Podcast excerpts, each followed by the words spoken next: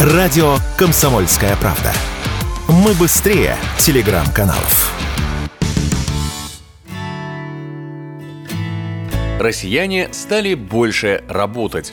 Продолжительность рабочей недели в первом квартале этого года выросла до максимального значения за последние 10 лет.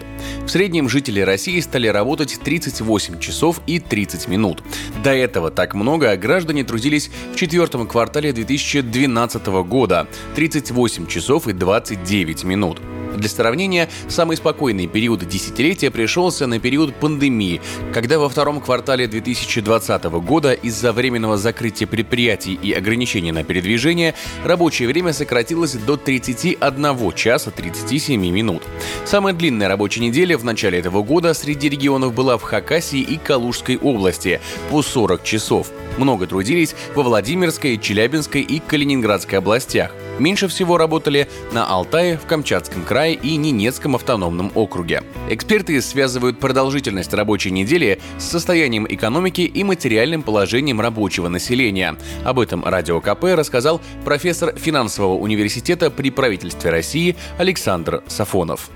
Если бы, например, экономика испытывала очень серьезные проблемы, то выливалось бы в простое, безусловно, тренировало продолжительность а, рабочего времени. Предприятие переходило бы на неполный режим рабочей недели или рабочего дня. Безусловно, влияет на режим работы, желание людей подрабатывать.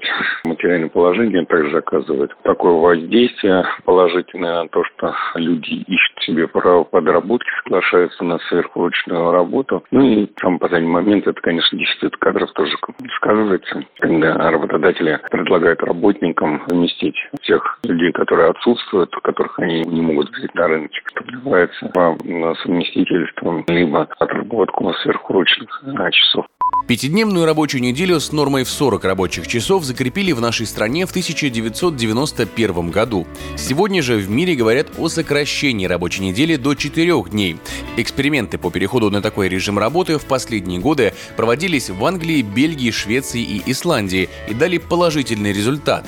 В Великобритании 86% компаний, принимавших участие в испытании, заявили, что рассмотрят возможность перехода на четырехдневку. Однако в нашей стране о переходе на такой режим работы думать пока рано. Таким мнением с Радио КП поделился профессор кафедры труда и социальной политики РАН Хикс Александр Иванов.